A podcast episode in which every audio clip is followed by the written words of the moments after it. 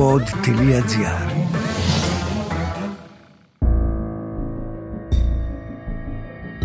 Στις 4 Ιουνίου του 2019, η τελευταία βαλίτσα που είχε πετάξει ο Νίκος Μεταξά στην κόκκινη λίμνη ανασύρεται από δίτες και το πτώμα ταυτοποιείται ως αυτό της 30χρονης Μαρικάρ Βαλντέζαρ Κουίλα. Μέχρι εκείνη τη στιγμή έχουν εντοπιστεί τα 6 από τα 7 θύματα, τις δολοφονίες των οποίων έχει παραδεχτεί ο Μεταξάς στις αστυνομικές αρχές. Ακόμη δεν έχει βρεθεί η σωρός της εξάχρονης Σιέρα, κόρη της Μαρή Ρόουζ, το πτώμα της οποίας βρέθηκε πρώτο και άρχισε ουσιαστικά να ξετυλίγει το μύτο αυτής της σοκαριστικής και πρωτόγνωρης για τα κυπριακά χρονικά υπόθεσης.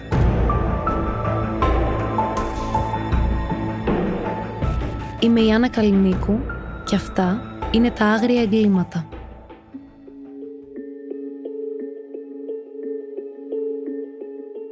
Ένα μήνα πριν την ανέβρεση της ορού της Μαρικάρ, η φίλη της Μάρτζη είχε αποκαλύψει ότι πριν εξαφανιστεί η 30χρονη, της είχε στείλει κάποια περίεργα μηνύματα, τα οποία δεν πίστευε ότι προέρχονταν από εκείνη, και ότι ο Νίκος Μεταξάς, τον οποίο γνώριζε μόνο ως ορέστη, είχε προσπαθήσει να τη συναντήσει. Η Μάρτζη, σε συνέντευξη που έδωσε στην εφημερίδα Real News, αποκάλυψε ότι ο Ορέστης προσπαθούσε να την προσεγγίσει. Αμέσως μετά την εξαφάνιση της φίλης μου Μαρικάρ, ο Ορέστης επικοινώνησε μαζί μου στο facebook και μου είπε ότι θέλει να με δει, γιατί ξέρει κάτι πολύ σημαντικό για τη Μαρικάρ. Όμως, όταν μιλούσα μαζί του, από το λογαριασμό της μητέρας της Μαρικάρ, υποδιόμενη τη μητέρα, ο Ορέστη έλεγε πως δεν γνωρίζει τίποτα. Αυτό με έβαλε σε τρομερές υποψίες. Τότε ήταν που επέμενε πολύ να με συναντήσει μόνη μου. Του είπα πως δεν τον γνωρίζω και εκείνος αρνήθηκε να με δει με φίλους μου. Είχε μεγάλη πειθό, αλλά αντιστάθηκα. Αν και έλεγε πως έχει πληροφορίες να μου πει, τις οποίες θα μπορούσα να μεταφέρω στην αστυνομία χωρίς να πω λέξη γι' αυτόν. Είχα ένα κακό προέστημα. Ακούγαμε συνέχεια για κοπέλες που χάνονταν η μία μετά την άλλη. Δεν ξέρουμε ακόμα πώς τον γνώρισε η Μαρικάρ. Αναρωτιόμαστε γιατί δεν τον είχε αναφέρει ποτέ. Αποκλείεται να είχε κάνει σχέση με τον Ορέστη, γιατί όλες εμείς ξέραμε πως ο Ορέστης ήταν το αγόρι της φίλης μας, της Λίσα. Σε φωτογραφίες που έδωσε στη δημοσιότητα η Μάρτζη από τις συνομιλίες της με το Μεταξά, εκείνος φαίνεται να ισχυρίζεται πως ξέρει τι συνέβη στη Μαρικάρ. Προτίθεται να της πει μόνο αν το συναντήσει μόνη της και επιμένει πως φοβάται να της αποκαλύψει τι γνωρίζει από μήνυμα ή από το τηλέφωνο, γιατί δεν ξέρει ποιος είναι εμπλεγμένος σε αυτή την υπόθεση. Ισχυρίστηκε μάλιστα ότι δεν μπορούσε κανείς να μάθει τι ακριβώς ερευνούσε και ότι μπορεί να είναι εμπλεγμένο και άτομο από την αστυνομία στην εξαφάνιση της φίλης της.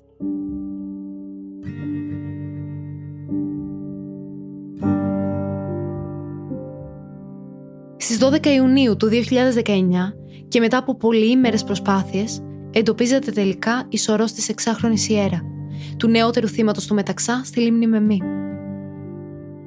Ο δίτης Πάμπος Ομήρου παρακαλεί τον προϊστάμενο του Έντουαρτ Μπράνκο να ανάψει ένα κερί και όταν εκείνος τον ρωτάει γιατί, του απαντά συγκινημένος. «Για το μωρό, βαστώ το στην αγκαλιά μου», Ο κύκλος των ερευνών για τα πτώματα των θυμάτων του πρώτου serial killer της Κύπρου κλείνει σχεδόν δύο μήνες μετά τον εντοπισμό της πρώτης ορού. Στις 13 Ιουνίου τελείται δημοσία δαπάνη η κηδεία της Λίβια Φλωρεντίνα Μπουνέα, 36 ετών, και της κόρη της τη Έλενα Ναταλία Μπουνέα, 8 ετών, στην εκκλησία του Αγίου Γεωργίου στο Αρεδιού. Στις 14 Ιουλίου τελείται δημοσία δαπάνη η κηδεία της Σιέρα Γκρέι Σεκάλιουκ, 6 ετών, στον Ιερό Προσκυνηματικό Ναό Αγίου Αποστόλου Ανδρέα και Πατών των Ρωσία Αγίων Επισκοπίου. Έπειτα από αίτημα του πατέρα της, η σωρός της επρόκειτο να μεταφερθεί στη Ρουμανία για να ταφεί. Στις 25 Ιουλίου, στις 2 το μεσημέρι, τελείται η κηδεία της Μαρικάρ Βαλντέζαρ Κουίλα, 30 ετών, στον Καθολικό Ιερό Ναό Αγίας Εκατερίνης στη Λεμεσό και στις 4 το απόγευμα η κηδεία της Μαρή Ρόου στην Μπούρτσιο, 38 ετών, στον Καθολικό Ιερό Ναό Τέρα Σάντα στη Λάρνακα. Την επομένη, η σωρή των δύο θυμάτων επρόκειτο να μεταφερθούν αεροπορικό στις Φιλιππίνες. Στις 4 Σεπτεμβρίου τελείται η κηδεία της Άριαν Παλάνας Λοζάνο, 28 ετών, στην Εκκλησία Παναγία των Χαρίτων στη Λευκοσία. Η σωρό της επρόκειται να μεταφερθεί στις Φιλιππίνες και να ταφεί εκεί. Οι οικοί της είχαν παρακαλέσει όποιον ήθελε να παραστεί στην κηδεία να φορέσει λευκή μπλούζα ή λευκό πουκάμισο. Η κηδεία της Κατ Χανού, 30 ετών, έγινε στη χώρα καταγωγής της, στο Νεπάλ.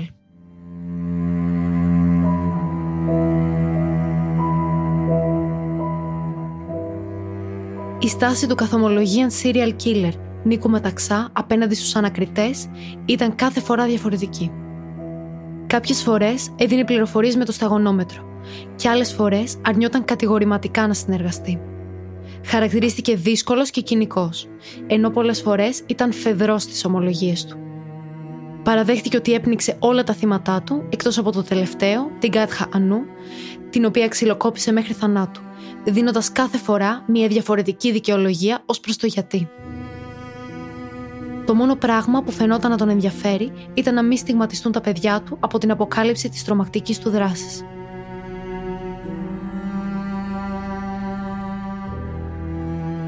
Σε αντίθεση με την ευγνωμοσύνη που έδειξε η κυπριακή κοινωνία στις πυροσβεστικές, στρατιωτικές και καταδυτικές μονάδες που βοήθησαν με πολύ ώρες βάρδιες και ανιδιοτελείς προσπάθειες στις αντίξωες και επικίνδυνες συνθήκες των ερευνών, η κατακραυγή απέναντι στην κυπριακή αστυνομία αναφορικά με τους χειρισμούς της στις υποθέσεις εξαφανισμένων αλλοδαπών γυναικών ήταν τεράστια.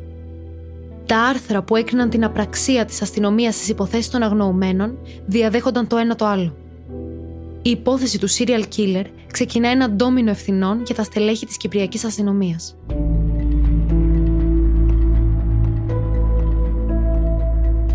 Στις 2 Μαΐου του 2019, ο Υπουργός Δικαιοσύνης της Κύπρου, Ιωνάς Νικολάου, παρετείται.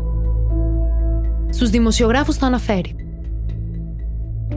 Ενημέρωσα τον πρόεδρο για την απόφασή μου να παραιτηθώ από τη θέση του Υπουργού Δικαιοσύνης και τον ευχαρίστησα για την εμπιστοσύνη με την οποία με έχει περιβάλει όλα αυτά τα χρόνια. Παρετήθηκα για λόγους πολιτικής ευθυξίας και μόνο, γνωρίζοντας ότι δεν έχω οποιαδήποτε ευθύνη για τους χειρισμούς των καταγγελιών και ούτε έτυχα οποιασδήποτε ενημέρωσης για αυτές από την αστυνομία. Οι ευθύνες αγγίζουν όχι μόνο την αστυνομία, αλλά και την ίδια την κοινωνία. Η αναζήτηση ευθυνών αφορά όλους μας.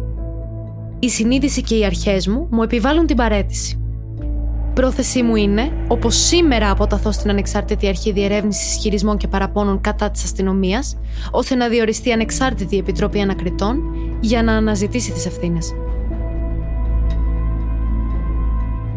Το πρωί της επόμενης ημέρας, στις 3 Μαου, ο πρόεδρος Νίκος Αναστασιάδης συναντά στο Προεδρικό Μέγαρο τον αρχηγό της αστυνομίας Ζαχαρία Χρυσοστόμου.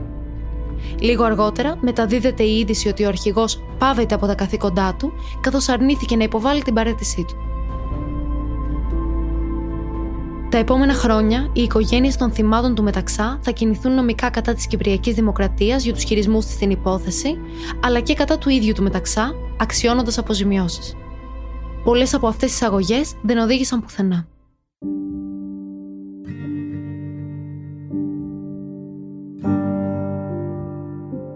Μητέρα της Μαρικάρ, σε επιστολή που έστειλε σε βουλευτή, αναφέρθηκε στον ανήλικο εγγονό της και γιο της Μαρικάρ.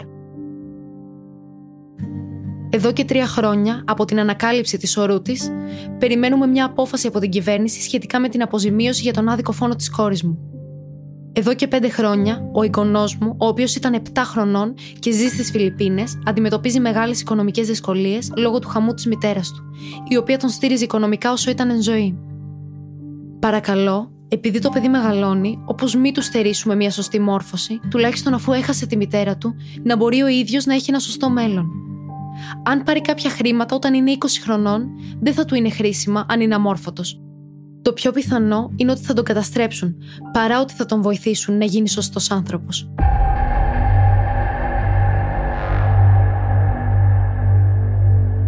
Στις 24 Ιουνίου του 2019, ο 35χρονος Νίκος Μεταξάς θα βρεθεί ενώπιον του μόνιμου κακουργιοδικίου Λευκοσίας. Κατηγορείται για 7 δολοφονίες, 5 απαγωγές και έναν βιασμό, τον οποίο δεν έχει παραδεχτεί. Η κατάθεσή του, που ακούγεται στο δικαστήριο, δίνει ανατριχιαστικές λεπτομέρειες για κάθε έναν από τους φόνους που διέπραξε.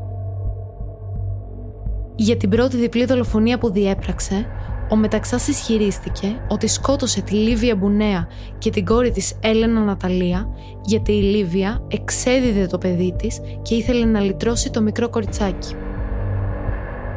Ομολόγησε ότι σκότωσε στο πατάρι του σπιτιού του τη Μαρικάρ Βαλντέζαρ Κουίλα γιατί του θύμιζε τη Λίβια και σημείωσε ότι η άτυχη γυναίκα ήταν ευάλωτη λόγω της πρόσφατης απώλειας του αγαπημένου της συντρόφου. Για τη δεύτερη διπλή δολοφονία της Μαρή Ροζ στην Πούρτσιο και της κόρης της Σιέρα θα ισχυριστεί ότι κατάλαβε πως και η Μαρή Ροζ εξέδιδε τη μικρή της κόρη. Την Άριαν Παλάνας Λοζάνο ομολόγησε ότι τη σκότωσε κατά τη διάρκεια ερωτικής τους επαφής και ενώ στο μυαλό του είχε τη Μαρή Ρόουζ. Για την Κατ Χανού ομολόγησε ότι την ξυλοκόπησε μέσα στο αυτοκίνητό του γιατί όπως ισχυρίστηκε εκείνη αντέδρασε όταν κατάλαβε ότι ο μεταξάς τη βιντεοσκοπούσε. Ανέφερε ότι θόλωσε και τη σκότωσε. κρίνεται ένοχος και για τις επτά δολοφονίες, κατηγορώντας όπως φάνηκε μέχρι το τέλος τα θύματα του για αυτό που συνέβη. Με κλάματα στα μάτια θα διαβάσει την απολογία του από ιδιόχειρο σημείωμα.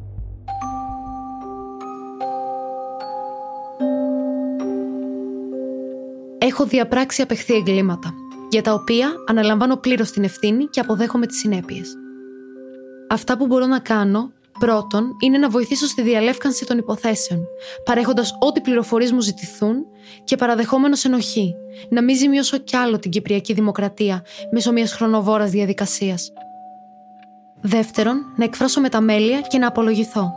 Πρώτα στις ψυχές των θυμάτων μου, τους συγγενείς και τα αγαπημένα τους πρόσωπα για τον άδικο πόνο που προκάλεσα και να ελπίζω ότι η απονομή της δικαιοσύνης θα αποτελέσει ένα ελάχιστο βάλσαμο.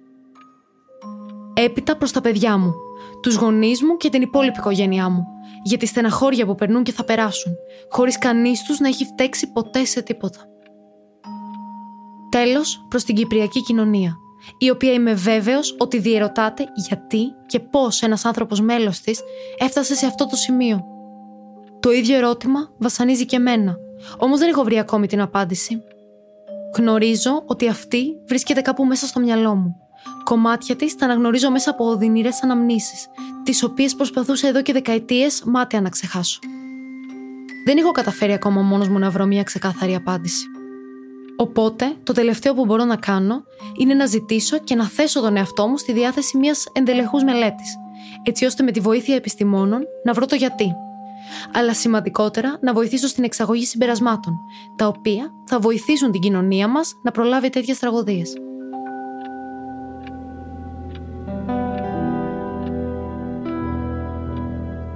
Η ποινή ρεκόρ που επιβλήθηκε στον Νίκο Μεταξά ήταν 7 φορές ισόβια και πιο συγκεκριμένα 5 διαδοχικά και 2 συντρέχοντα ισόβια, η μεγαλύτερη ποινή που έχει επιβληθεί έως τώρα από Κυπριακό Δικαστήριο. Τα θύματα του Μεταξά, τα περισσότερα από τα οποία θαύτηκαν στις πατρίδες τους, είχαν εγκατασταθεί στην Κύπρο αναζητώντας μια καλύτερη ζωή. Από το στόμα του Προέδρου του Κακουριοδικείου θα ακουστεί μια φράση στο τέλος της δίκης του serial killer ο Νίκος Μεταξάς αναλώθηκε σε μια εκστρατεία φόνων.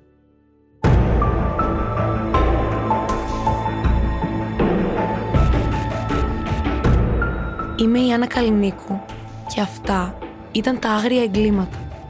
Μία παραγωγή του pod.gr Αναζητήστε τα podcast που σας ενδιαφέρουν στο pod.gr, Spotify, Apple Podcast, Google Podcast και σε όποια άλλη εφαρμογή ακούτε podcast από το κινητό σας.